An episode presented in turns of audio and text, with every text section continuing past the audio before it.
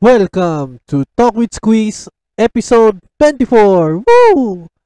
At ah, bago tayo dumako sa 24th classic episode re-release ng ah, Talk with Squeeze, ah, nais ko muna pasalamatan ang ah, Spotify at ang ah, Anchor sa pagbibigay ng pribilehiyo na ah, mapunta ang Talk with Squeeze at Fresh Squeeze Lemmy channel dito sa platform na to. So, maraming salamat sa Spotify at Anchor at ayun, daily grind tayo kapag ah nai-release na natin lahat ng mga classic uploads ng Talk with Squiz at Squiz TV from YouTube papunta dito sa platform na to. Okay, ah episode 24, ah Come Sail Away. Ah kasi from the title itself, ah nirelate ko siya dahil tulad nga nung naging ah medyo advocacy yung thing, ah ting masasabi ko advocacy yun. Pero dito sa episode na to, ah diniscuss yung marine transportation. Ah yun. Marine engineering. Basta yung nandun na yun sa... Pero alam ko marine transport to. At ang naging guest ko dito walang iba. Syempre si AJ Pestaño. At ang... ah maraming salamat dahil binigyan niya ako ng binigyan niya ako ng pagkakataon na may guest siya dito sa programa na to. Tsaka, syempre, ako, hindi ko talaga alam personally itong yung marine transpo eh. So, nung after ko marinig tong talk na to, yun yung parang nagpadagdag pa ng kalaman sa akin. Ah, ganun pala. Ganun, ganun.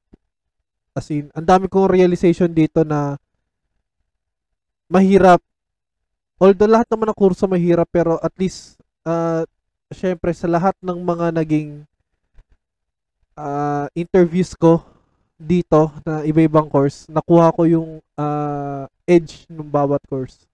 So ayun. Okay at magumpisa na tayo sa episode 24 uh, Talk with Squeeze Come Sail Away. Vamos a empezar. Let's go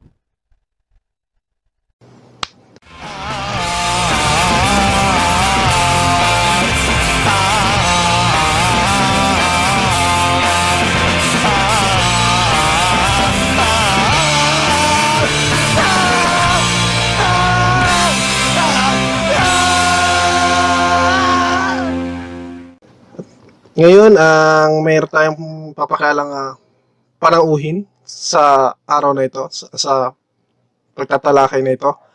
So, ipapakilala ko muna uh, ang magiging uh, ang magiging asawa ng aking utol sa yun, sa kinabukasan sa darating na panahon. So, yun, uh, magiging future na bayaw. So, uh, si Ariel Pestaño Jr., AJ, magandang araw sa iyo. Hello, good morning. Gandang araw din. Yan! Boy, kumusta? Kumusta naman ang, ang buhay-buhay? Okay naman, wala pang COVID. So, Hello ko. ingat-ingat din, pre. Ingat-ingat din. Tsaka yun, ah, yun pre, ah, ano lang ah, chill lang, ah, wag, ano, wag kabahan. kumusta mo, kumusta mo na lang ako dyan kay Ella na nakikinig ng palihim sa background. Tulog na daw siya. Ayan. Ayun. Pre kasi, ah kung sa mga di nagta- na nakakalam, eh, ang guest natin ngayon ay talagang graduate ng ah, marine transportation. So, pre, ah umpisan tayo ah. Parang, paano ka nag-came up na nung high school ka, paano ka nag-came up na eh, eto magano na ako, magmamarin transpo na ako.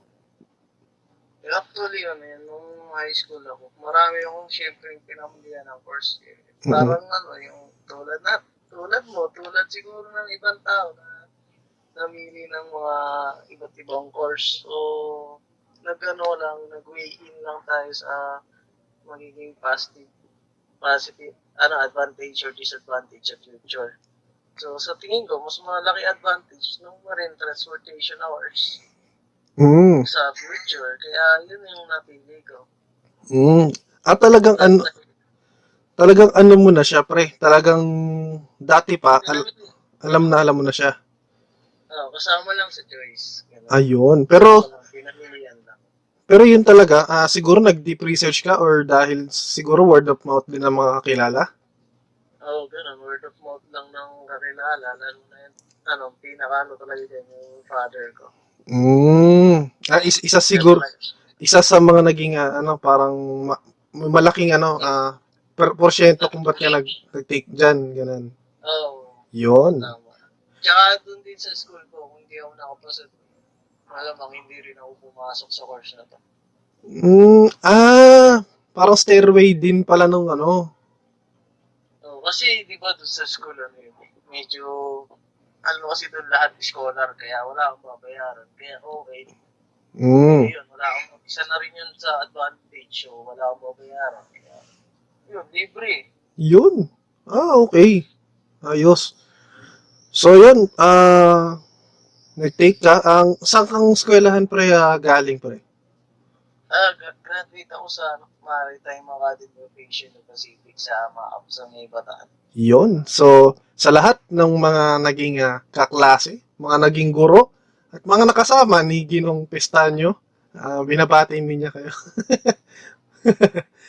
so ayun, Marami akong klase na sa iba't ibang dagat na yun. Yan.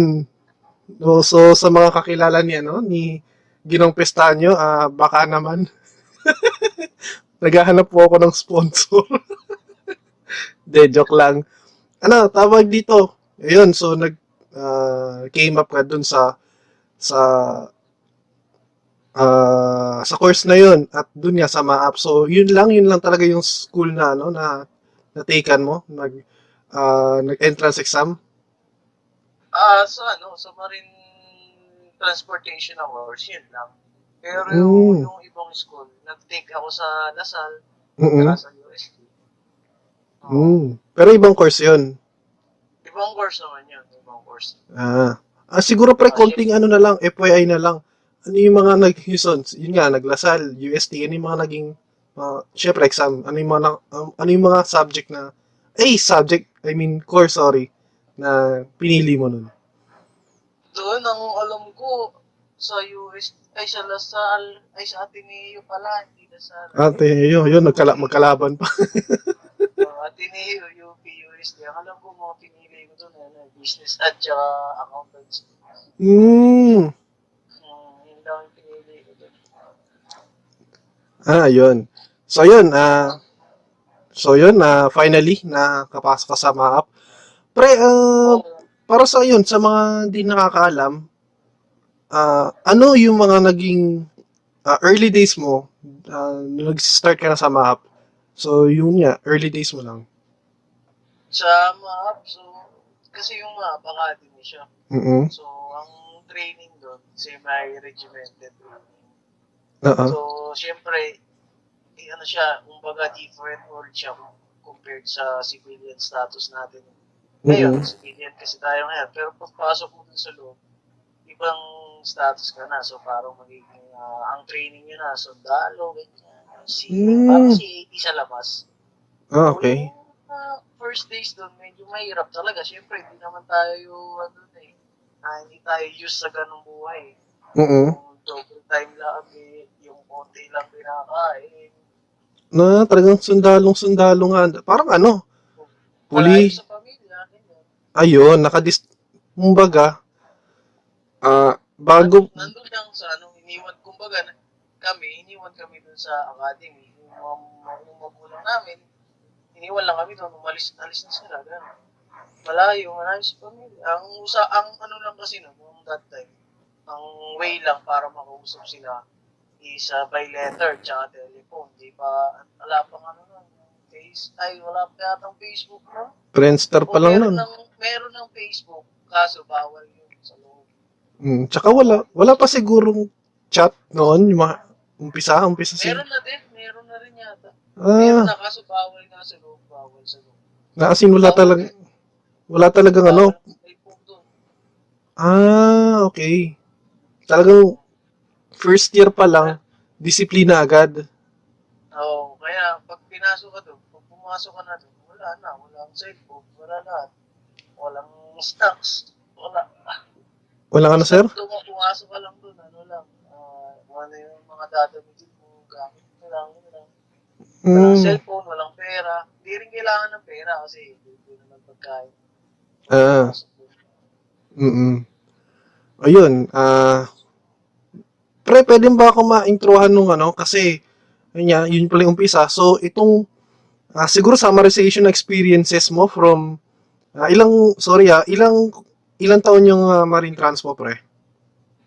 Ah, bali yung marine transportation, ano yan, dalawa yung curriculum niyan. Mm Four years siya parehas, pero dalawang curriculum, isang 3-1, tsaka isang 2-1-1. So, Mm. dito sa labas, mostly, 3-1 sila. mm Kami doon sa loob, yung nakuha ko, 2-1-1. So, two Mm. years akong nag-aaral sa loob, one year na OJT, then after OJT, bumalik ulit sa academy para mag-aaral ulit for graduating naman, graduating. Ah, so talagang Four, four years din. four years. So, yun, pre, ah, dun muna tayo doon sa unang dalawang taon. So, pre, kahit ah, brief summarization lang, yun nga, para sa amin na, halimbawa, di talagang walang kaalam-alam dyan sa marine transportation. Eh, ang ano lang naman dun sa MAAP, yung mahirap sa kanya, siyempre, ano, training. mm Tapos, ang training mo, kasabay mo ang acad- academic. mm Pag sasabihin mo yung training tsaka academic, hindi pwedeng academic lang, hindi pwedeng training lang. So, after nun, meron ko pang mga ibang extracurricular activities, kung ano yung sasabihan mo, ganyan. Kung mag, marunong ka mag-basketball, kung marunong ka maglaro ng badminton, mm may extracurricular activities ka pa. Tsaka, ano doon, may uso yung seniority doon sa loob.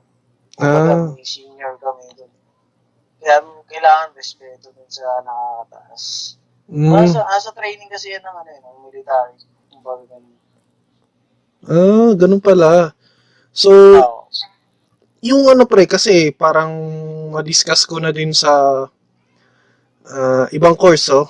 Kasi, yung curriculum ba, ba niya pre, may, masasabi mo halimbawa, set aside halimbawa kung engineering, yung ah, fundamentals na ng engineering subjects, yung sa ano, mga pang lower year, so mga math, Filipino, English, may ganun pa rin ba? Oo, mayroon pa rin. May math, may Filipino, may English. Tapos, syempre, yung mga major subject namin na uh, to, mga navigation, Mm. uh, deck watch keeping, mga ganyan. Yung uh, si, uh, parang, ano to, uh, deck maintenance, yung mga ganun, kung ano, Mhm. ay yung mga major subject namin. Meron pang ano, celestial navigation, Ooh, Parang celestial. computation din siya. Computation din siya, tapos ah, kung paano mo astronomy, may ganyan din, geology. Mm. Depende kasi kung anong year ka, yun yung subject matter na ano yun mo na didiscuss sa inyo. Depende Mm. sa topics yan. First year, kung umpisa pa lang, tsaka may math din. Yun. Math 1, eh, algebra lang, madali lang. May physics pa nga, may chemistry. Ayun. Ah, Ah, kasi syempre, katulad niyan, yung mga math, ay yung mga major subjects nyo na may calculation, siguro ayun nga, may math talaga yan. So, parang application lang din siguro ng algebra, trigo. Oo, oh, ganun lang. Plus minus lang, tsaka formula. Okay, madali lang naman. Kayang-kaya ng mga normal na tao. So, yun, parang, ah, nung ikaw ba pre, unang dalawang taon, parang na, naka-blend ka kagad dun sa sistema ng ah, eskwelahan? Bal bali, syempre, hindi naman pwedeng ano na first day blend ka agad. So, Mm-mm. adjustment period pa siguro mga 3 months. Kasi ano eh, iba yung system namin sa loob eh. Mm-mm. Bago ka makapasok dun sa mga bali magano ka pa, parang may IOP training pa. Mm-mm. yung months na yon yun yung training na titingnan nila kung talagang ma, ano, ah, okay ka pa talaga, makakapasok pa talaga, magiging kadete ka pa talaga nila. Eh, parang so yung ano that period pa lang, Oo. Makaka-adjust ka na. Mm. Alam mo yung mangyayari sa loob. Kasi Mm. iti-training ka na nila eh. pagbalik mo, yun, panibagong adjustment na naman. Depende naman yun sa mga senior. Mm-mm. Siyempre, may senior ka. So, alam, alam naman sa military training, senior, always right yan. Mm-mm. Ah, ano naman yun, dun, dun sa adjustment sa training. Mm-mm. Pero sa academic, sa academic naman, okay lang naman kung walang training, yung walang military training, kaya kaya Oo. yung mga academic. Mm. Pero siyempre, mahirap pagsabayin yung dalawa na yun. Mm. So, okay lang, kaya naman. Parang ano, napansin ko pre, three months, parang ano din, no? Parang kung sa normal na buhay, parang ano din siya.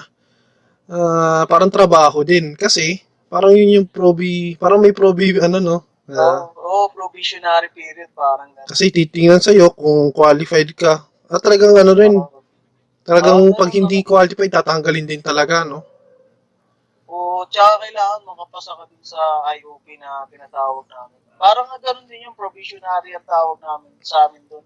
Mm. Nung time ng IOP, probationary midshipman ang tawag sa amin. Pag Ah, nakagraduate kami sa IOP, midshipman na. mm.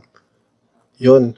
So, ito, ah, natapos ang, ang dalawang taon. So, ito, OJT. Yung OJT kasi, ah, sa amin, 240 hours. So, parang, yung basic or yung karaniwan na ginagawa, siguro sa, sa akin na from own experience, naging ah, electrician ako sa isang construction. Ngayon, yung iba kasi, sa amin sa electrical, merong nagplanta, merong nag-work sa iba-ibang field. So, sa inyo pre, ah syempre, marine transpo, lahat sa ano din talagang sa mga tawag dito, lahat barko talaga. Oo, dun sa school namin, Mm. barko talaga yon. Kasi kailangan may sariling, bawat kadete may sariling company. So, yung Mm. company, yun yung magpapasakay sa'yo sa barko. Mm. So, yung trabaho naman sa barko, depende naman yan sa barko, tsaka depende sa sa mga opisyal mo, kung ano magiging trabaho mo sa barko. Oo. Pero, ang requirements kasi sa amin, sa marina requirements is one year na uh, shipboard experience Mm-mm. bago ka makapag-exam. So, ang Mm-mm. qualification nun, isang taon ka kailangan nakasampa bago ka maka-exam. So, yun yung Mm-mm. requirements din ng school. Bago ka Mm. makabalik ng school, at least meron kang one year na experience. Oo. So, yun, sinusunod naman yun. Oo. Para kasi after graduation, lahat ng kadete nila, okay nang makapag-exam, pwede na makapag-exam. Hmm. Yung iba naman na hindi naka, nakapag-complete ng one year, Oo. sasakay ulit ng kadete or Mm. mag-train. Meron kaming ano eh, sariling ano, um, training ship. Mm. Na, nakikita nila yan, makikita nila sa may Manila Bay. So, Oh. yung sa OJT ba, pre, pa- possible inter-island lang ba dito sa Pilipinas?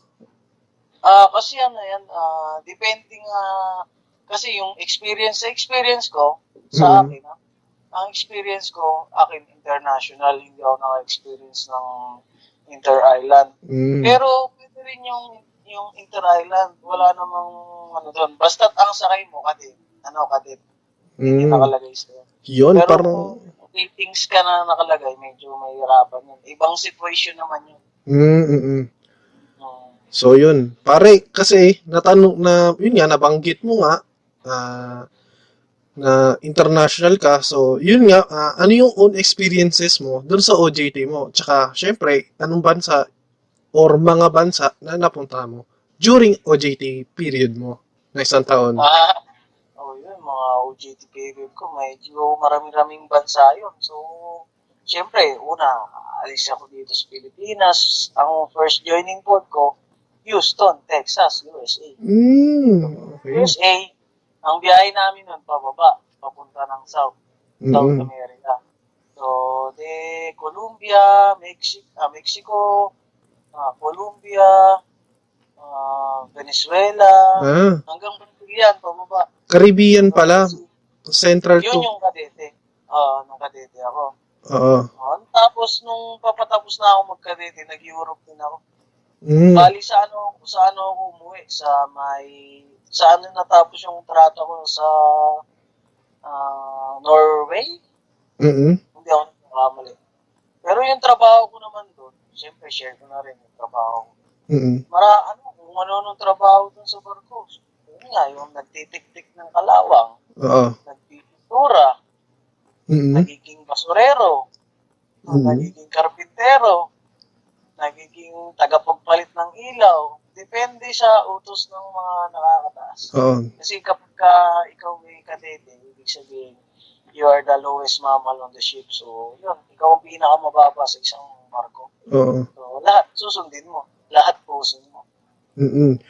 Tapos yun nga, parang, ito parang info na lang din. Yun nga, pag kadete, so, parang minsan Ikaw, bi- ano, bihira ikaw makapahinga ang din. pinakamababa sa lahat ng tao sa barko. Ah, tsaka yun nga, bihira ka rin makapahinga siguro kasi lagi kang utusan eh. Oo. Pero kasi may company na kinakategory nila. Depende kasi sa company, pero dapat yun yun eh. Na may company kasi category sa kadete, ano eh, official, lowest officer rank. So, Mm. depende pa rin sa company. Yung company ko kasi, parang ganun, you are the lowest mammal. Yan talagang pinaka ano yun. Lahat Ah, susundin ah, talagang naranasan pala talaga pre yung ano, medyo, ah, yung kumpanya eh medyo mahigpit pala ano. Ah, oo, mahigpit. Tapos, syempre, yung company ko, may pinapagawa pong mga drawings. Kasi ano eh, pagka katete ka, Mm. hindi lang naman sinabi na kailangan mo ng working experience eh. Hindi lang gano'n, hindi lang experience. May gagawin ka ring project doon. Mm. Gagawa ka ng S, nagagawa ka ng essay. Tapos may mga problem solving ka rin gagawin doon. Magdo-drawing ka din doon. Yung mga drawing project na yan, gagawin mo lang yan sa free time mo. So, yun Hmm. dapat ang ginagawa ng kadete. Nag-aaral ka, and then nagtatrabaho ka. Mm. Para, para sa'yo din naman yun eh, para sa future mo. Ah, grabe. Tapos, yun nga, on, parang kumbaga, on call palagi, no? Oo, oo, on call sa barko. Every day is Monday sa barko. Walang Sunday, Sunday sa barko. Walang, walang thank God it's Friday pala. Ah, wala, walang ganun sa barko. Hindi uso sa amin yun. Yun, parang sa, ayun na, ganda ng experience, ah. Parang Amerika pala, no? Oh, yun yung unang experience ko sa Amerika. Mm. Swerte rin na, may, na swerte rin kasi na, na international. Oo. Siyempre, parang, Hindi kasi hindi lahat ganun. eh. Parang yun pala, ah, OJT mo ba, medyo tinasan mo na agad yung ano mo para syempre, maganda nga naman din yung credential. Yun nga pala, we, ah, speaking of credential, may, may edge kaya yung nag-inter, ah, nag-international compared sa dito lang sa Pilipinas? Sa tingin mo lang, sa tingin mo lang. Ah, wala, walang ano yun. Pag, pag, pag sinabi natin sa sa kadete lang, yung mag-exam, Mm yung sa exam lang, walang, hindi nag-ano yan, walang, to, ito, international to, ah six months lang to, okay na to, pwede na mag-exam. Hindi, kay- kung kadete ka sa international na 12 months na Mhm. sakto mo, pwede ka mag-exam. Kung kadete ka na 12 months sa Inter-Island, sakto mo yung 12 months, pwede ka rin mag-exam. Hindi sa ano yun ah, sa exam. Pero Mhm. pag nag-apply ka sa ibang kumpanya, yun, magkakaroon na ng advantage. Ayun. Yung nasa international, kaya nasa Inter-Island. Mm, nag may edge parang nasa nasa ah, tawag dito pag ah Mag-apply. oo. Um, yun yung Mm. naging edge lang. Ayun. Tsaka ano, hindi, hindi rin naman ako yung nag, ano doon. Ah, bali kasi sa school, may kanya-kanya na kaming company. So yung company ko talaga yung nag-a-assign sa akin kung saan ako dapat, kung saan akong barko pupunta. Mm. So, halimbawa, sa ilang, matanong ko lang pre, yun dun sa batch nyo na nag-OJT kayo, ilan, ilan kayo, stansya mo, ilan kayo? Oo, ang alam ko, 400 plus kami nun eh. Mm, pero, pero, pero doon sa 400 na yun, bawal yung magpare-pareho ng kumpanya o pwede naman? Ah, hindi, pwede yun. Pwede magpare-parehas ang kumpanya. Doon Mm. sa company ko, mga ano kami, ah tech department tsaka engine department, yung marine transportation tsaka marine engineering, siguro nasa 20 kami. Ah, so, Pero iba-ibang barko yun ah. ah, Pagka ano ba? Oh, sa bagay. Ang isang kumpanya, marami ng barko yan eh. Oo, tama, tama. Hmm. O yun. Ah, natapos ng OJT, medyo okay pa rin OJT mo, no? Oo, kasi ano eh, siyempre, di ba, OJT. Dito kasi, ano, pag OJT, parang ikaw yung magbabayad yata. No? Hmm. Inter Island. Sa amin doon, may sahod ka. Hmm. May allowance ka. Allowance. Oo. Pero siguro na, hindi ko alam ha, sa ngayon, hindi, wala rin ko idea-idea. Pero, siguro, baka nabago naman din. Oo. Marina lang ba yung governing body niya, pre? Marina? Oo, Marina, Marina kami. So, siya yung, ah, sa Ayun. certification, sa certification, sa exam, Marina. hmm. Sila lahat ang nag-ayos. Ah, kumbaga, yung Marina, sa amin, PRC, parang ganon. Mm, oo, parang ganun. Dati PRC kami. Eh, kasi kailangan na-inspect tayo, na-inspect yung Pilipinas ng EMSA. Parang European, ano yun, European, ah, Governing body. oo, governing body. Eh, Mm. kailangan isang governing body lang sa isang bansa ang mag-aasikaso ng ano sa seaman. Kasi Mm-mm. dati PRC yung li- sa ano licensure. Oo. Tama. Parang sa inyo PRC. Tapos yung mga certification sa Marina tsaka yung mga passport namin, Mm-mm. mga papeles namin, ay Seaman's Book pala sa sa Marina. So tapos iba-iba pa yung ano yung ibang passport. So ngayon pinag-isa na lang yung certification tsaka yung Mm-mm. SIRB namin. Marina na lang. Mm. Tsaka yung exam pala, yung exam, Marina din. Mm-mm. So yun, ah ah katulad nito, tapos na yung OJT mo, bumalik ka na uli ng, ano, ng academy. So yun nga, Oo. yung last year mo, ano yung parang experience or ano man yung parang masasabi mo na yun nga, yung experience mo talaga doon, nung last year mo na talaga. Graduating class na eh. Oo, graduating class, ibig sabihin, ruling class, ikaw ang laging tama. So, yun lang ang masarap sa mga academy pagka graduating class ka na. Ayos yun ah. Oo, pagka graduating class ka, first first class yung tawag doon Mm-mm. pagka graduating. So, kapag ikaw ang first class, hindi ikaw lagi ang tama, mali ka na, tama ka pa din. So, yun, marami experience doon. Siyempre, ano, siyempre, i- ikaw yung nagiging model sa mga underclass mo. Mm-mm. Kausapin mo sila para mag-aral sila. Mm-mm. i-motivate mo sila. Tapos, siyempre, may, akad mayroon ka pang academic na gagawin. Mga major na lang naman yun.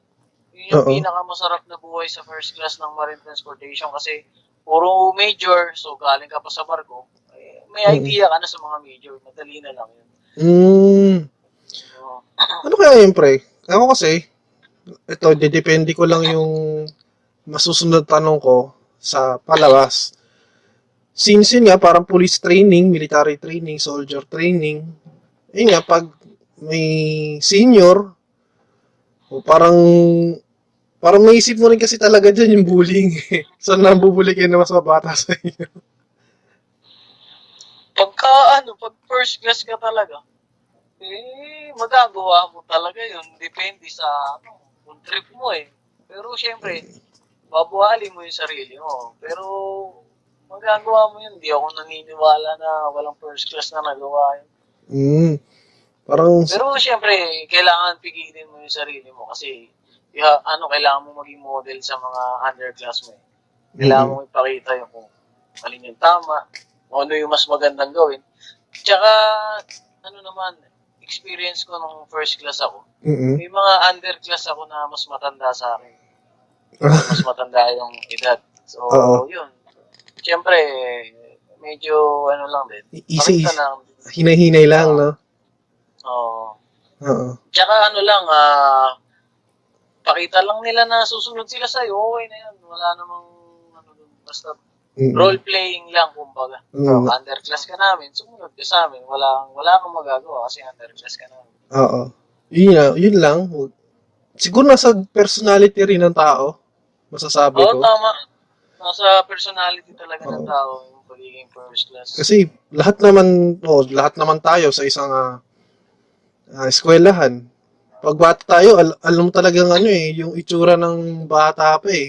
Yung ah, talagang pagbago, parang maamo, parang ganun. Alam mo eh. Tapos pag medyo senior na, graduating years na, yun, may sungay na. may su- Oo, totoo yun. Mm-mm. Tsaka, ano, syempre, pag senior ka, syempre, ikaw ang, ano, eh, bossing, kumbaga. eh. Yun. So, parang, matanong ko lang, pre, paano tawagan nyo sa eskwelahan? Parang, sur, ah, surname basis or mga boss, ganyan, or chief, ganyan? Hindi. Na, sa amin, sa mga kadete, surname basis, kunwari, ako, apelyido ko, Pistanyo. Pistanyo, tawag nila sa Mm-mm. Ah, tapos pagka ano, pag ah yung mga underclass ko, ang tatawagin sa akin ano, ah, first class pistanyo ganyan. Mm. Ah, ganun. Parang ngayon nga, sundalo nga talaga. Oo, para talagang may sir talaga. Hindi pwedeng walang sir doon sa loob ng Mm-mm. may sir, may ma'am, may respect. Mm-mm. Kasi kapag ka hindi ka nag-sir, tsaka hindi ka nag-ma'am, doon sa kausap mo, Oo. ah, asahan mo, pagpapawisan ka. Ma, paano yung pawis na yan, sir? Ay, medyo malupit, depende. Ayun. DA. So, yun na lang, disciplinary action na lang. Oo, disciplinary action Oo. talaga mangyayari sa Kasi amin. siguro lahat niya may code of conduct or code of ethics. Oo, meron kaming ano dun eh, code of conduct dun eh. Mm. Hindi rin naman pwede yung sobra-sobra yung mga first class ah, yung mga senior. Mm-mm. Hindi rin pwede yun. Kasi- Meron ding limitation lahat. Oo. Kasi syempre, lahat naman, lahat ng kurso pag ganyan, may abuse of power na masyado yan. Pag ganyan, abuse of sen- seniority na. Oo, hindi rin pwede yung sobrang abuse na. Mm-mm. Hindi na pwede yun. Ah, pag Oo. sinabi nating sobra, yung kuwari patatalunin ka sa building, oh, hindi naman pwede yun. Oo. Siyempre, yung nasa tama lang. O, gawin mo assignment ko. Oh, yun. Pag pinagawa sa yung assignment niya, good luck. O, nasa sayo kung gagawin mo o... Oo, nasa sa'yo kung gagawin mo. Gusto mong pagpawisan. Mm. so, yun. Tol, Pero na... hindi Oy. pwede yun. Kasi magkaiba ng subject yung senior tsaka yung first. Oo, halatang halata yun kasi nalalaman ng ito, ng mas mababa, eh ito pa lang, kumpara dun sa ano, pag chinikan ng professor or ano, ng instructor, Oo. Halata talagang Oo. gawa ng mas mababang ano. Oo, tsaka ano yun, hindi naman din masasagutan yun. Siyempre, iba kami ng subject. Iba sila ng subject. Mm-mm. Tsaka magkaiba naman kami ng ano, ng tinutulugan. Magkakaiba kami. Mga first class, third class, tsaka fourth class. Magkakaiba naman. Ah, nalil halimbawa kung tumataas pa lang year mo, nag-iiba-iba kayo ng tutuluyan o dun pa rin? Oo, oo, totoo yun, ganun. Ah, nalilipat. Naglilipat pala. Lipat. Lumilipat. lumilipat. Oh. Barracks. Barracks, no? Oo, sa barracks. Ibang barracks yung fourth class, iba yung third class, tsaka first class magkasama sa isang barracks. Pero magkahiwalay. Mm-mm. Hindi magkakasama sa tulugan. Mm-mm. Ikaw ba, pre, matanong ko Hiwalay din yung ano ah, yung mga babae. Siyempre, Oo. mga babae din na klase. mm Boy, nung ano ba? Nung ikaw ba, medyo naging pasaway ka rin ba nung college life mo? Sakto lang, mabait ako. Uy, yun. Boy, ano tawag dito? Naranasan mo na bang, syempre, natutulog ka dahil nga sundalo. Syempre, minsan, hindi natin alam kung pag masama pakiramdam, masas- pwede naman i, ah, i-report eh, na masama talaga pakiramdam. If ever na may, may instances ka ba na kahit gisingan ka pa, ah, pag gising pa lang sa umaga, tinamad ka. So, ta- parang na, na ano ka rin pa, nabenga ka rin pa doon. Yung parang tinamad ka, ganyan. Oo, tapos biglang, Hindi naman. Hindi ako nagkagano kasi ayoko matawag na palusutin. kasi may mga tawag na ganyan. May mga palusutin, malinggiring. ganyan. Yan. Yung tawag namin. Tsaka mahilig magpalusot. Palusutin. Oo. Ayos yun na. Boy, yun nga, na nakwento nga na ni, nung ano, yung utol ko, yun nga, na yung graduation mo, parang, parang graduate din ng PMA, ganyan. So, Oo. Isang linggo yata yan. Medyo matagal yung graduation namin. Five days o four days? hmm, bakit? Pero ba't parang sobrang tagal? ah? Ba, ba- pwede mo kayo mabigyan ng konting ah, ah, kaalaman? Ah, three days lang yata kasi may isang ring hop. Tapos may mas, parang baccalaureate mas na ganyan. mm Tapos yung ah, five days siguro, meron pang ano eh, meron pang parade. Tapos magpaparade pa uli sa graduation. Basta mara, ano yun, mga dalawang parade. Tapos may ring hop ka pa. Marami kang, may susuting ka pang kung ano-ano. Yun yung pinaka mahirap, pero pinaka masaya. Oo, kasi that time, may feel, ka na eh. oh, yung feeling mo na ano eh, ah, yes, hindi na ako mag-aaral, hindi na ako, eh, ganun eh. Makakalabas na ako, kumbaga, mapupunta na ako sa outside world eh. Oo, totoo yun. Kasi syempre, stressful din sa loob. Eh, sa training kasi yun yung ano, sa military training, eh, medyo nakaka-stress. mm, Yun yung time namin, ah. Nung time namin. oo. Eh, syempre, iba't ibang, ano, nagbabago naman yung panahon. Baka nagbago na dun sa loob, di na namin, di ko na rin alam kung ano yung pinagbago nila dun sa kind of training na pinapatupad nila ngayon. Oo. Ngayon, pre, ah matanong ko lang, may ano ba kayo? ah, licensure? Oh, yung licensure namin sa Marina yun. Pero, ah, yung licensure exam, kahit pagka-graduate mo, meron na. Depende kung pasok ka sa standard. Kung yung requirements na requirement na one year Mm-mm. nakuha mo, pwede ka mag-exam. Pero Mm. kung di mo nakuha yung one year na requirement ng Marina, eh kailangan tapusin mo yung one year. Pero, halimbawa, six months lang yung experience ko. Tapos may kulang pa ako na six months para maka one year. So, yun na lang yung kukunin ko. Parang, basta mapuno ko yun para makapag-exam. Oo, oh, ganun. Tama yun. Kailangan makabuo ka lang ng isang taon. Mm. Kawawa ka pala pag medyo tinamad-tamad ka mag-OJT, no? Medyo marami-rami kang ano. Oo, mahaba-habang ano yun. Kasi, syempre, panibago na ng barko. Mm. Tol, ano, ah, pwede, baka pwede mo ako mabigyan ng ano, ng konting ah, patikim dun sa ano, sa naging OJ ah, exam mo. Sa exam naman, nung time ko, dali lang yung exam, basta magre-review ka lang. Siyempre, Dali. exam namin. Sa, hindi, hindi kami katulad ng exam ng ano, exam ng mga teacher, ng ab, sa abogado, sa CPA, sa nurse. Mm. Basta ang, ma- ang mahalaga sa amin, mag-review ka lang. Pag nag-review ka, sigurado makakapasa ka. Mm. Kasi, karamihan siguro ba ng ah, tanong doon is ano, parang based sa may theory o may based sa actual experience? ano eh, pi- puro ano siya eh. Puro sa academic lang siya eh. Mga sa meaning. Meron ding ano, problem solving. Mm. Tapos kung ano yung meaning ng ganito. Ah, Okay, mga, ibibigay niya yung meaning. Hahanapin mo kung ano yung sagot. oo. Tapos, tapos meron ding si- situational. Tapos Mm. yung mga rules namin, nila, meron din doon. Ganon. Kung ano yung mga major madalas, yun yung Mm. mga major subject mo nung nasa academy ka, yun yung mga tanong doon. Ah. Oh, is din pala, no? Parang, yung ano ba, pre, yung exam mo one day lang? Oo, one day lang. One day lang ang exam. Di Ah. nga abuti na isang araw.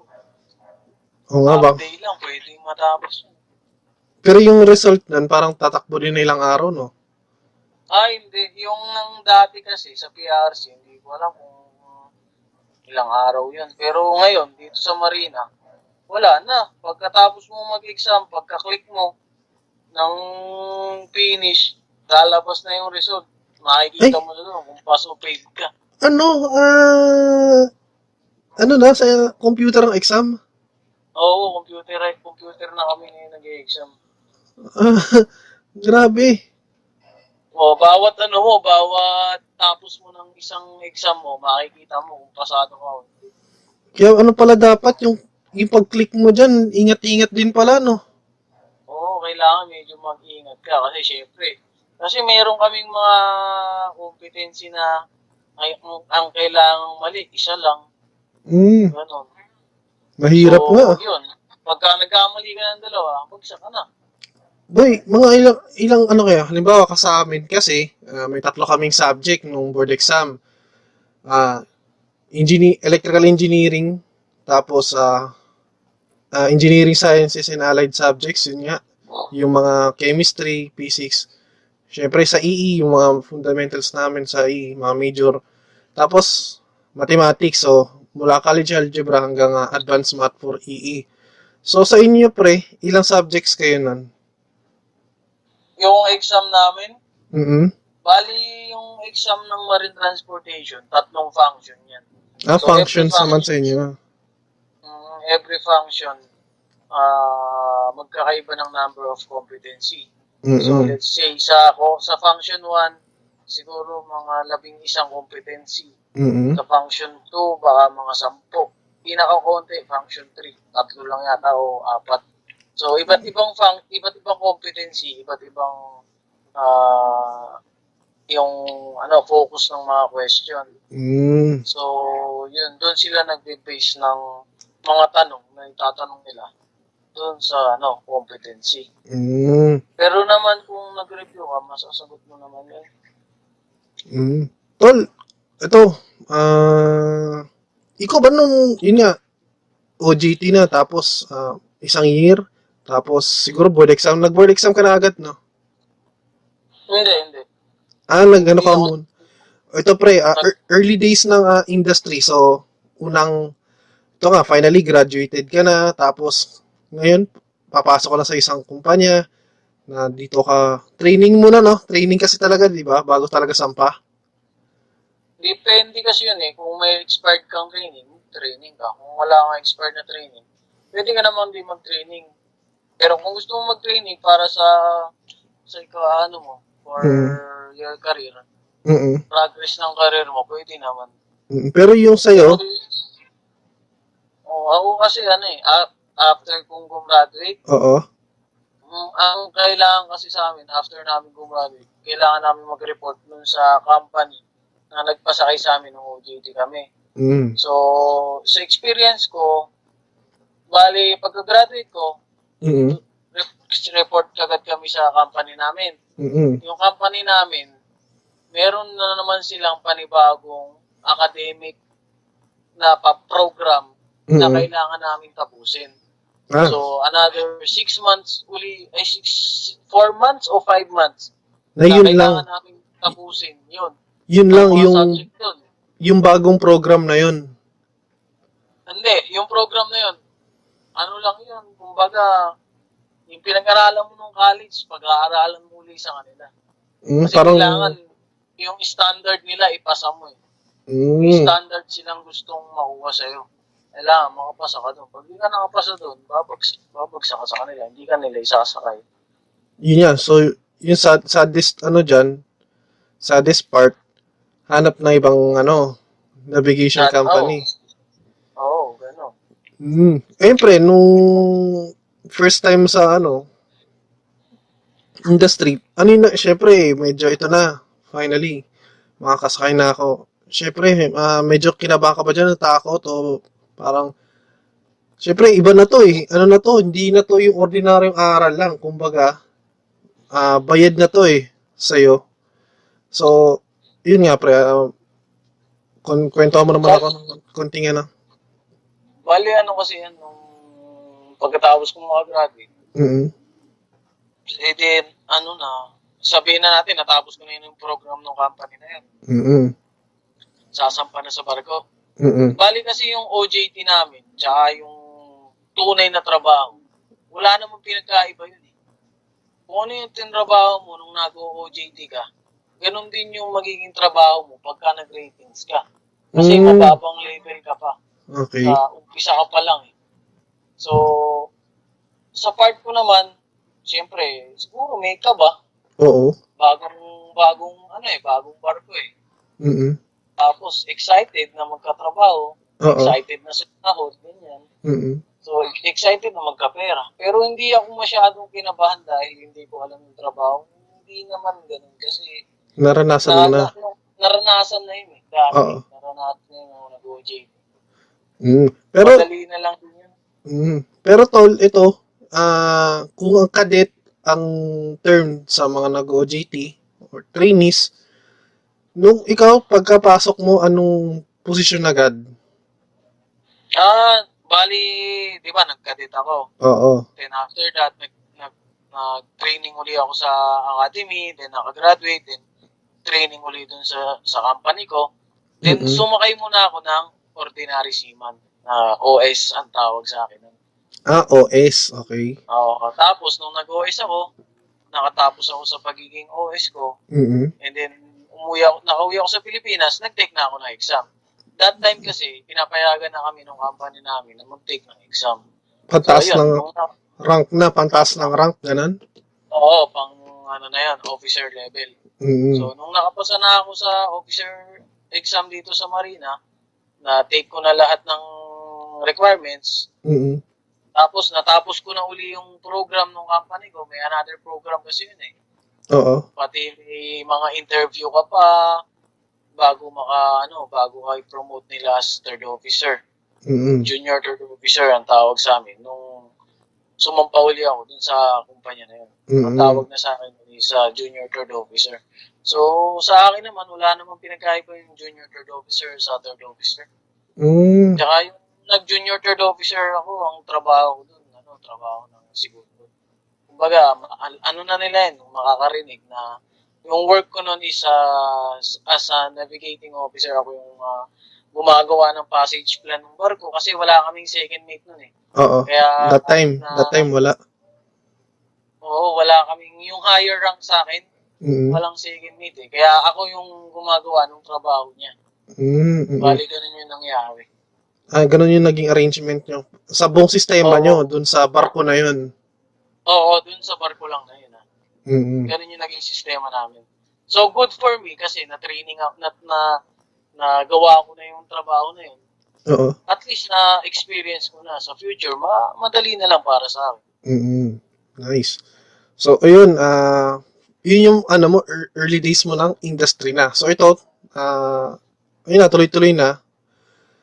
So, nakailang ano ka na rin. Parang from, ano, unang sampa mo, pagka-graduate, nakailang sampa ka na. Pagka-graduate ko, mga, ano, ano, panglima ko pa lang yata ngayon.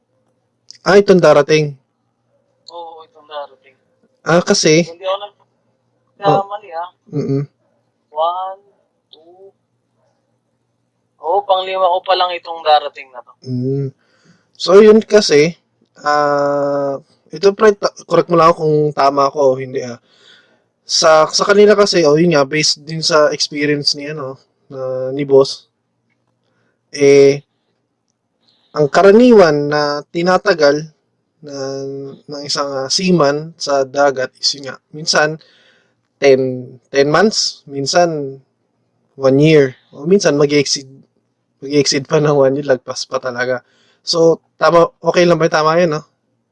Hindi, ah, ano, dep- ah, depende sa company. Mm. Minsan 9 months, minsan 6 months, minsan 10 months. Yun yung mga crew. Pero pagka dete ka, 12 months or more. Ayun, yun. Pero pagka sumobra ka na ng 12 months, kasi medyo ano na yun eh, bawal na ngayon yun. Kailangan mga 12 months ka lang. Kailangan mo nang pauwiin yung tao kasi pagod na yan. Medyo exhausted na yan sa trabahong barko. Oo. Basta pinaka-maximum na ano, na number of months mo sa barko is 12 months. Mm. Ah, may ano pa rin talaga, no? May psychiatric test din pala talaga ang ano. Oo, may rule din kami na ganyan na bawal lumagpas sa 12 months kasi syempre medyo hindi magandang work sa ano, sa barko. Baka akala nila masaya sa barko pero Yun. masaya sa barko, malungkot. O yun. Yun ang sunod na pag-usapan natin. Yun nga, itong nandito ka na sa ano, naka apat na experience ng pag ah, pagalis, pagbalik. So yun nga, yung mga kwentong dagat mo, pre. Ah, gusto ko, medyo ako, interesado ako. O sa mga makikinig, may interesado dyan, hindi natin alam. So yun nga, yung kwentong dagat mo, pre. Um, sana ma makahingi kami ng konting ah, impormasyon. Wala, ano, kwentong dagat, eh, minsan maganda. Minsan Oo. hindi maganda. Minsan masamang masama. So, madalas naman, maganda. Mm-mm. Pero pagka nakasalubong kayo ng barko, eh, yun, isipin mo na lang mag-business sa lupa. Medyo matataas kasi yung alon dun sa dagat. Mm-mm. Mga parang lalamunin na yung barko niya. Yun. Pag, Na-experience ko pa nga yung lately, yung ano eh, yung sa Japan, Mm-mm. yung bagyo na malakas. Paatras na yung takbo namin, hindi na kami pa forward eh. ah, So yun talaga, medyo nakakatakot na yun. Kasi delikado na yun. pag sinuong pa. Oo, oh, wala eh. Wala talaga. Hindi ka makakatakas sa bagyo pag nakakasalubong mo. Pera na lang, kung malayo pa lang, maiiwasan mo. Depende kasi yan kung saan kayo papunta eh. Pagka yung pupuntahan nyo, eh, dun sa area na yun, at tumatakbo na kayo, hindi nyo na siya maiiwasan. Mm-mm. Ah, malaking malaking course na yung dinibate namin noon, ah. Malayo na yung, devi- yung deviation. Yung, ibig sabihin ng deviation, yung ah, inili po namin palayo dun sa barko. Ay, sa bagyo. Bagyo, oo. Kasi napaplat namin yan. Eh. Nakikita namin kung saan pupunta yung bagyo. Eh. Na Mm-mm. pinag-aralan din yan kung saan pupunta yung bagyo. So, Mm. makikita mo yung kung saan siya next position niya after 6 hours o after 3 hours, malalaman mo yun. Mm-mm. So, pinaplat namin yan. Kaming mga officers. Tapos, Mm-mm. nilikunan namin ng malayo. Yun. Ah, so maiiwasan nyo, maiiwasan nyo talaga yung ano, yung bagyo. Halimbawa, malayo pa lang, Oo. nakikita na siya, syempre, yun nga, malalaking tele telescope lang makikita na, no? Oo, tsaka ano, may lumalabas naman yan sa Ulap. may equipment kami na Mm. tinatawag namin we- weather fox. Yun, Ooh. doon, facsimile yan na lumalabas, kulay itim lang. Makikita mo doon, parang drawing lang yung bagyo. Yun Mm. nga, lumayo na kami doon sa bagyo. Tapos yun, mahalo na mahalo. Oo, syempre, wala nga yung bagyo, pero yung hatak ng bagyo sa dagat, eh, yun nga, gaga. Oo, oo, oo. Ayun, pre, tawag dito, syempre, nakwento mo, sa akin, nakwento mo na rin naman, yung, ah, yung seasickness eh. Halimbawa, yung, ah, Yung nasusuka ka. oo, tsaka yung minsan pre, yung o- almost, ah, ta- tatawag na yung barko sa ano, sa sobrang Talon. alon, oo. Talon. Oo, ma-experience mo yan, lalo na sa mga baguhan. Mm, Ah, ibig sabihin ko ng baguhan, yung mga first timer na mag-experience ng barko. ah. oo.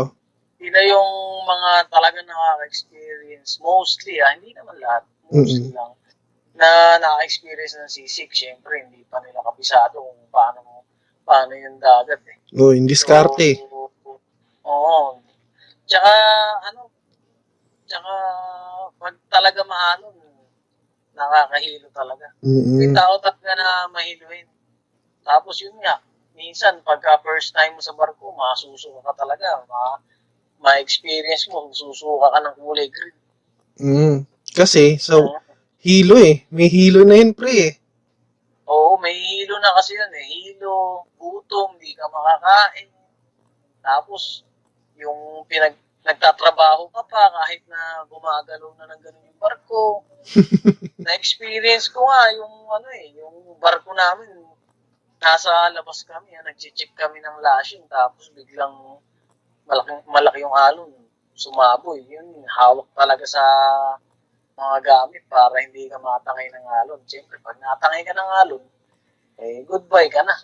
Oo. Pag kami bagyo at nalaglag ka sa dagat, eh, swerte ka pag nakakita ka pa. Oo. Yun talaga, todo yakap ka talaga sa bakal. Kung ano man Oo, makapitan. totoo yun. Oo, lahat kakapitan mo na kahit na may malaking alon pa dyan. Oo. Yun talaga yung hindi ka talaga, syempre iba yung kapit lang kasi iba yun eh, hindi lang hampas talaga yung taha. Kumbaga, parang, Oo. parang na, halimbawa, nasa, ano ka nang nasa reno, parang dagat ng tao, parang mahahata ka din eh. Eh, medyo mas malakas Oo. yun. no? Tsaka, ano, adrenaline mo na rin yung makapaano sa'yo para kumakapit. Oo. Siyempre, pagka may adrenaline na tayo sa katawan natin, iba na yung takbo natin, iba na yung mga galawan natin. Maganda kung nasa loob ka ng barko, eh, paano kung nandun ka nga, yun nga, yung sabi mo, nasa labas ka. Oo, madami kami doon. Siguro mga lima kami. Nag-check kami ng lashing. Oo. Mm, tapos bigla na lang biglang, yun nga, biglang sumubsob yung barko. Mm. Umampas yung halo ng malakas.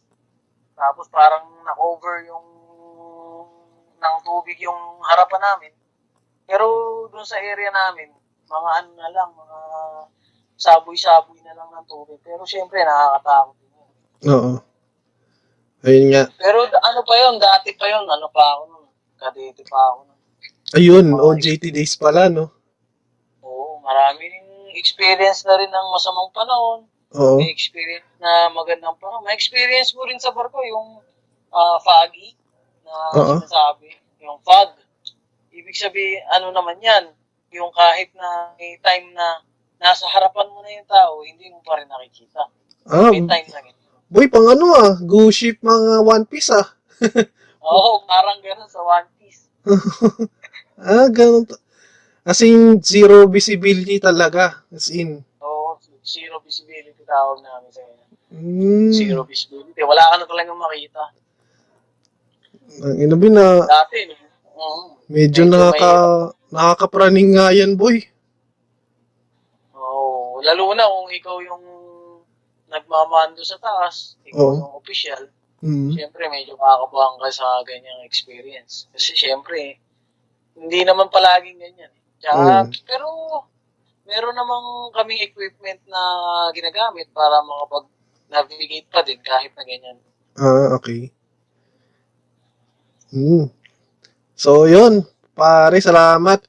Ah, yun, mga, kung halimbawa, is, after nga na tong talk na to, ah, isa akong ah, bago, na sabi natin, fourth year na papasok. Hindi, di pala fourth year, K-12 na pala ngayon.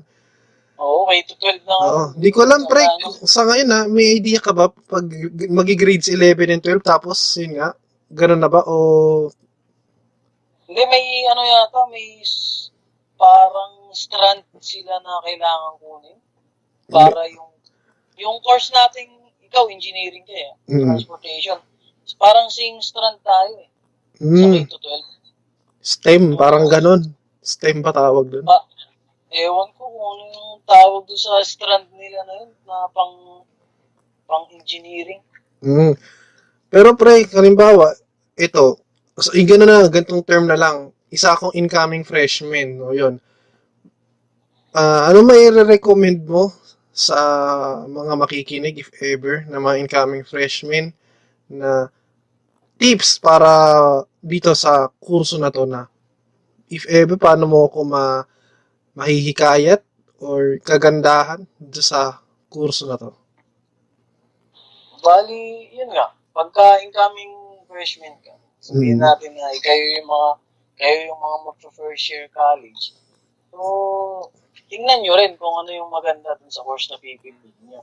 Mm-mm. Tingnan nyo yung magiging future nyo, kung sa future ba, may work kayo, ganyan. Kung, Mm-mm. Siyempre, salary din. Oo. Siyempre, usapang pera din tayo. Mm-mm. Big factor yun. Tsaka, kung libre naman yung pag-aaral, dun sa pag-aaralan nyo, Grab siyempre, grab the opportunity. Minsan Oo. lang pumatok yung opportunity, tanggapin natin yan, sayang. So, yun, i-weigh in lang nila na kung maganda naman itong course ng marine transportation, Mm-mm. maganda naman siya kasi para meron siyang positive eh. Meron siyang positive pagdating sa salary. Kung ikaw yung tao na mahilig maglibot sa iba't ibang lugar, may possibility na magawa mo yun. Mm-mm. Kung gusto mo adventure, yun, adventure talaga. Oo. Tapos, syempre, gusto mo ng medyo magandang sahod, Mm. yun, pwede, pwede. Mm. Mm. Tapos, yan, tapos kung doon ka pa makakapag-aral sa school ko, Mm. eh, okay, libre. Wala kang babayaran. Mm. Mag-aaral ka nga lang. Yun. Ganun. Pero, i- nasa sa kanila kung ano. Pero mas maganda, syempre, i-weigh in nila kung ano yung... Kasi mahirap pilitin yung tao sa ayaw mo.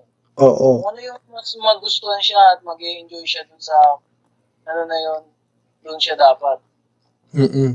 Yun nga, katulad nga din ng mga ibang panauhin ko din. Ang sabi, ah, kung yun talaga yung gusto mong kurso, yun na, piliin mo. Kasi nga, pag nahirapan, or Magkukwit din. ah kung mahirapan ka, hindi, halimbawa kung hindi mo, kung hindi mo gusto, mag-quit ka or mag-shift ka ng course eh. Pero kung gusto Oo, mo. Pag gusto mo yung kurso mo, kahit mabagsak ka, dahil may pursige ka na matapos mo itong pangarap mo na course, tuloy mo talaga, tutuloy-tuloy talaga yan, whatever happens. Oo. Ganun. Tapos Oo, yun tama. Yun, yun talaga yung ano, pinaka dapat nilang ano yun, na itong course na to, kahit anong course to, gustong gusto ko to. mm Tapos yun Yun nga, dapat talaga.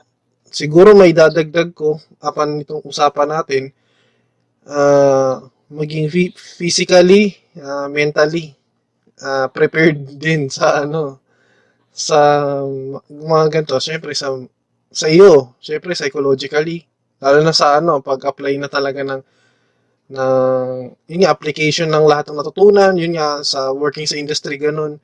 Pero sa amin, sa ibang ano rin, kurso, ganun, syempre, lahat naman, kailangan maging mentally ready. Kasi, Oo. oo, eh, kasi minsan, ang struggles talaga ng pag-aaral is ano eh, hindi lang naman puro aral yan, syempre, eh, minsan, may mga bagay ka rin talaga na, minsan, sobrang galing mo ha, oh, pero minsan mag-mental breakdown ka na. Oo. Oo. yun lang, yun lang yung, siyempre, bawat course naman may negative. eh. Sa Mm. amin naman, ang pinaka-negative talaga, malayo ka sa pamilya mo. Mm, Yun talaga yung pinaka-sacrifice na kailangan nilang i-endure. Oo, parang 4 years, Tapos yung 4 years, no? Eh, hindi lang 4 years. Basta pinasok nila tong course na to at nakatapos sila dito habang buhay na sila ganito. Oo. Kung hindi sila mag-shift ng trabaho. Mm. Ayun, yun nga pala. So, Oo, seaman ka. oo. Seafarer ka na lang. Seafarer ka ng for 10 years. Mm. Yung buong 10 years mo na yun, malayo ka sa pamilya mo. Sure yan. Pero pag nag-shift ka ng trabaho, for example, naglupa ka, nag-teacher ka, nag-businessman ka, Mm. yun yung time na malalapit ka sa pamilya mo. Mm. Pero yung pag pagtatrabaho mo, kung pag-seafarer mo, eh, malayo ka talaga sa pamilya mo. Oo. Katulad nga niyan, nabanggit mo, 6 months, ganyan, sa isang taon. Siguro, 6 months, mm, 9 months, ganyan. ano yan eh, parang malaking porsyento ng siguro ng working age natin, yung phase ng buhay na nagtatrabaho ka, nasa dagat ka eh. So talagang medyo, ayun, medyo kailangan talagang maging ah paghanda mo talaga eh, kung gusto mo talaga yung kurso na ganyan, ganyan. Oo. Kailangan talaga paghandaan yung ganong ah, anong situation sa buhay niya. Kung Mm gusto niya talaga ng pagbabarko, kailangan paghandaan din niya na handa ka ba na mawalay ka sa magiging pamilya mo sa future. mm O sa umpisa pa lang, handa ka ba na ma- mawala, mawalay ka sa nanay mo? Siyempre, may mm mga tao na ano eh. Mahirap malayo siya- eh. Pag nalayo, medyo na, Oo. ano eh. Oo, totoo yun. Mm. Siyempre, hindi siya used sa ganong buhay. Mm. Oo.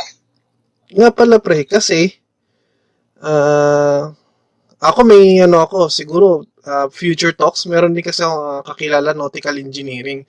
So, yung marine transport ba, medyo medyo malapit ba siya sa nautical engineering? Nautical engineering, Oo. yung marine engineering ba o Ah, magkaiba ba yun? Nautical sa marine? Oh, eh, pag ano, ano ba yan? Seaman din? O kasi parang seaman din eh, seafarer din. Ano, traba Ah, talagang... baka marine engineering yan. Hmm, baka siguro, yun, so, sa mga ano, na, siyempre, magka, magkaiba kami ng subject matter, pero magkaiba rin kami ng trabaho sa barko. Magkaiba kami ng mga responsibility sa barko. Pero, Mm. ano, pwede kami magkasama sa barko. Hmm. O baka siguro sa sa mga makikinig at magko-comment na siguro dagdag kaalaman kung naaalam nyo kung ano pinagkaiba nitong tatlo yung nautical engineering sa marine engineering sa sa marine transpo yun nga i-comment na lang sa yung, ano yung marine transportation, Mhm. yan yung mga nasa, ano, nagiging kapitan.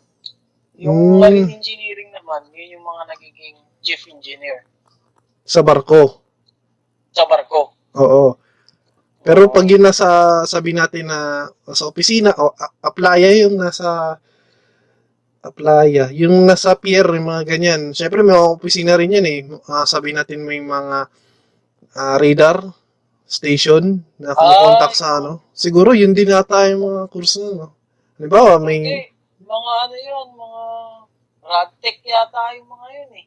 mm, Iba, iba naman kasi yung sa kanila.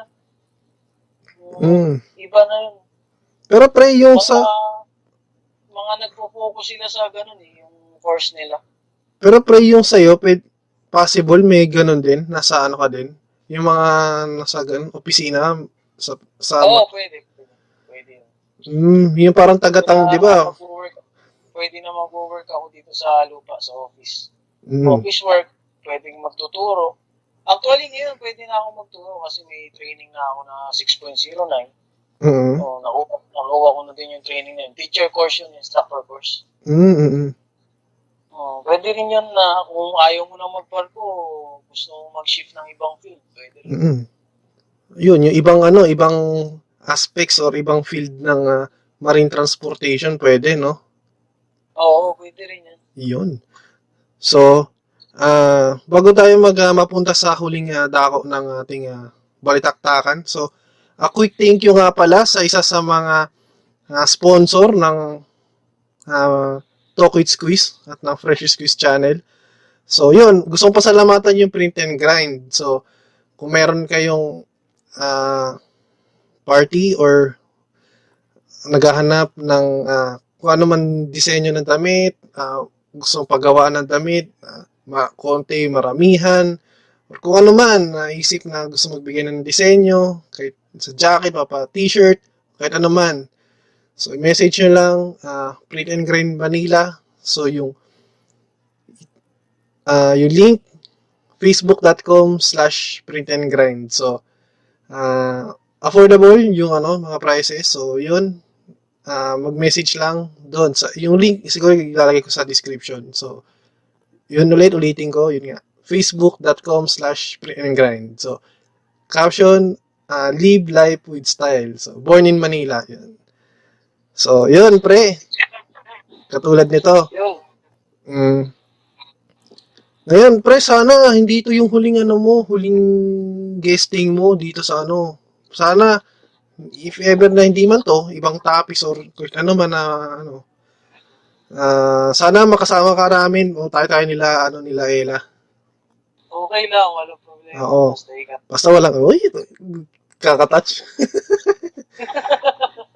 Tsaka pala, ano, ah, yun nga, ah, nalalapit na pala ang ano, ah, pag, ah, pag-ubarko uli ni, ano, ni Ginong Pestanyo. So, ingat pre, mamim, ah, mamiss ka na, mamimiss kita, lalo sa pababike natin. Oh, bawal nang mag-bike ngayon, magsusob ako eh.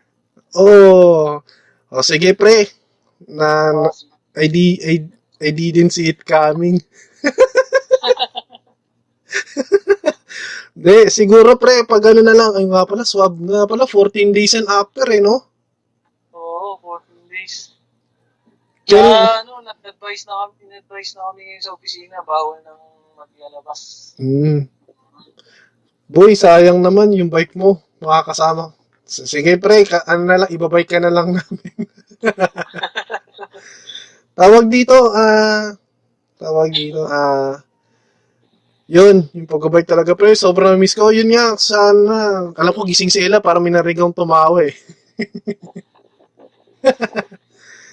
so yun, ah, maraming salamat pre. Yun, sana mag-ingat ka palagi. Tsaka yun nga, siguro kahit anong kalokohan ng ano natin, i-yes, ah, pag-usapan natin. Lalo na ngayon, o yun, i-open ko na lang. Which is na-open ko rin naman sa mga dating ah, uploads ko.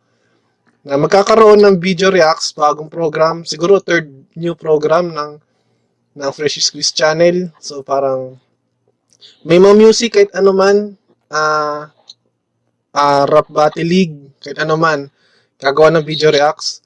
So, yung fourth program, magkakaroon ng ah, mini concert series, parang gano'n. na may mga kasama rin naman ako. Pero naka-video yon Pati yung video reacts nga, malamang. Tapos yun nga, yung fifth program, na niluluto pa, nagkaroon ako ng beta testing ng ah, paglalaro at ini ni-live stream ko siya. Eh, parang, hindi ko alam, parang natawa lang sa pinagagawa ko nun. Pero yun lang, s- tuloy-tuloy lang, ah, subscribe lang kayo sa channel, syempre. Yun nga, tuloy-tuloy yung maraming talagang, nai- marami ako naiisip eh. So yun lang, eh, gusto ko eh. so yun, pre, baka may mga gusto kang batiin. Ah, batiin, pasalamatan. Ayun. Ah, yun. The floor is yours. Batiin ko lang si ano. Ako si Ella. Mm. Batiin natin siya kahit tulog na tulog na siya. Ah, tulog na tulog. Sinin na rin kong tumawa. Naku. Tulog na daw siya eh. Ah, tulog na daw siya. So, binabati natin si Ella na masarap talaga magluto yan. Nako. Oo, masarap magluto to. Nako boy, nung quarantine, tumaba ako dyan. Sabi ko, magda-diet ako. Kaya nung nagano, na hindi na dito tumuloy nung after quarantine ah, ECQ, pre. Nako, nag-diet talaga ako kasi hindi ko maiwasang hindi mag-diet, pre. Pag yan yung nagluto, nako, balita ko, magaling talaga. Yung luto niya ng sisig talaga, nako, nakalimutan ko ng very, very light yung pangalan ko, pre. Oo, sabi nga niya. Pero nakalimutan din daw niya yung pangalan niya nung ako na yung nagluto. Yun, kay Ella, yun pa, pre, sino pa? Sila mama, si daddy. Yun po, hello. Si. Mhm. So yun, ha, mga Bakit ko yung mga kamag-anak ko sa Nueva Ecija. yun, mga magandang ano po, binapati ko na rin po kayo, tito, tita, ayan po. Yan. Ah, thank you po sa Silvanas. De, yun.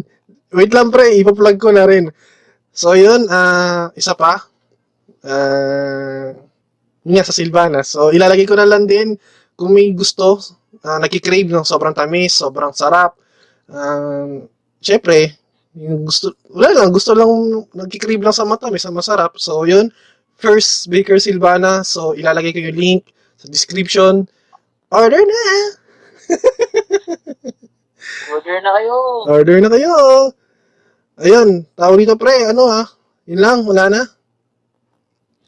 Wala na, okay na yun. Sila Baldon, si Luigi, alam na nila yun. Oo, pre, ano ha?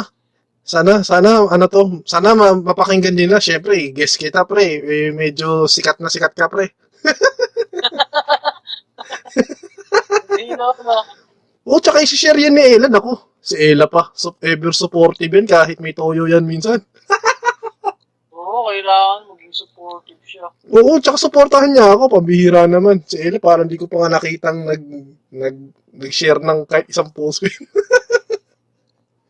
Uy, nagla-like ako ah. Hindi, si Ella, kako, hindi siya nag, ano, kahit nga ng, support niyo, kuya ko. Wala eh. Eto, gigisahin ko to sa, in- ano, pag gines ko siya. Oo, gisahin mo para makabawi ka naman. Oo. Ayun. So, dito na naman. Ay, pre, salamat ha, salamat. Maraming salamat talaga. Yun. Siguro, mga next guesting natin, pre, ipu ipunin na lang natin mga topic na para sa'yo. Kasi minsan, ah, naisip ko, yung itatopic ko, minsan para sa akin lang eh, hindi ko kailangan ng guesting. Pero minsan, feeling ko, pag ako lang nagsasalita, tulog yung, tulog yung atmosphere. pero yun nga, ah, pero minsan may topic talaga na isip ko, may guess, ganun. Pero yung sa'yo, pre, siguro pagbalik mo na lang, tsaka, ayun, yung um, salamat kasi syempre, personally, sabi ko nga kay Ella, Uy, pag nandito naman si AJ, ano na kami, banding naman kami. Kasi, yun nga, ah, di ka naman syempre na, ako, di kita madalas nakakasama, kaya nga ito, buti na lang nagka-bike, nagka-bike ka din, ganun. Ah, eh, gala-gala tayo. Tsaka yun, ah, siguro, so, ah, actually, ako yung sobrang kulit sa amin eh. Sabi sa, sa amin na ako lagi nag-organize ng pagbabike. Wala lang, sinulit ko rin kasi, pre. Gusto ko syempre, makasama ka din. Oo naman, syempre, minsan-minsan lang tayo magkasama. Oo. Tsaka boy, sabi ni Ella, ayaw mo daw ng kumakain sa Mami Rice ah. Ngayon lang yun, may COVID kasi. Yeah. Yun. Mm-mm. Nga pala, ah, yun. Ah, best of luck, tsaka yun. Ah, ingat palagi. Oo, ingat-ingat din kayo dyan. Oo. So, yun. Na, Ha? kita na lang. Yun. Sige, sige, pre. So, yun. Ah, dito na naman nagtatapos sa isa na namang ah, makabuluhan, balitaktakan, at ah, pag-uusap, paghihimay sa, yun nga, sa ah, usapin na to, ng Talk with Squeeze. Ah, kung meron kayong gustong ah, i-comment tungkol sa improvement improvement ng channel, comment lang. Kung may gusto kayong ah, topic na kahit weird yan, no? siguro kung weird, medyo ipag-iisipan pa. Comment nyo lang din. So, kung nagustuhan nyo, like, share, sana share, share talaga. Pakiusap. So, yan, subscribe, tsaka ring the bell para pag-updated sa mga bagong programa uh, doon sa Cycling Diaries tsaka dito sa Talk with Squeeze. So, ayun, mag-ingat palagi. Ah, sana matapos itong ah, pandemya na to. Ah, masyado nang maraming naistorbo talaga dito sa ano na to, sa lintik na COVID na to. Tsaka, ayun, makinig lagi kung kahit hindi na sa ano, sa kung maraming galit sa gobyerno talaga ngayon. Pero mahirap na magsalita. Follow health protocols na lang. Oo, yun. Tsaka practice social distancing. Ah, magsuot na lang lagi ng mask. Yun, kahit mag, maglimang mask kayo, basta mag-ingat palagi. Tsaka yan, paliguan nyo lang di sarili nyo ng alcohol para, para sobrang linis. So yan, doon na nagtatapos. Ah, mag-ingat palagi, kapayapaan para sa lahat. Peace, lem, out. Maraming salamat.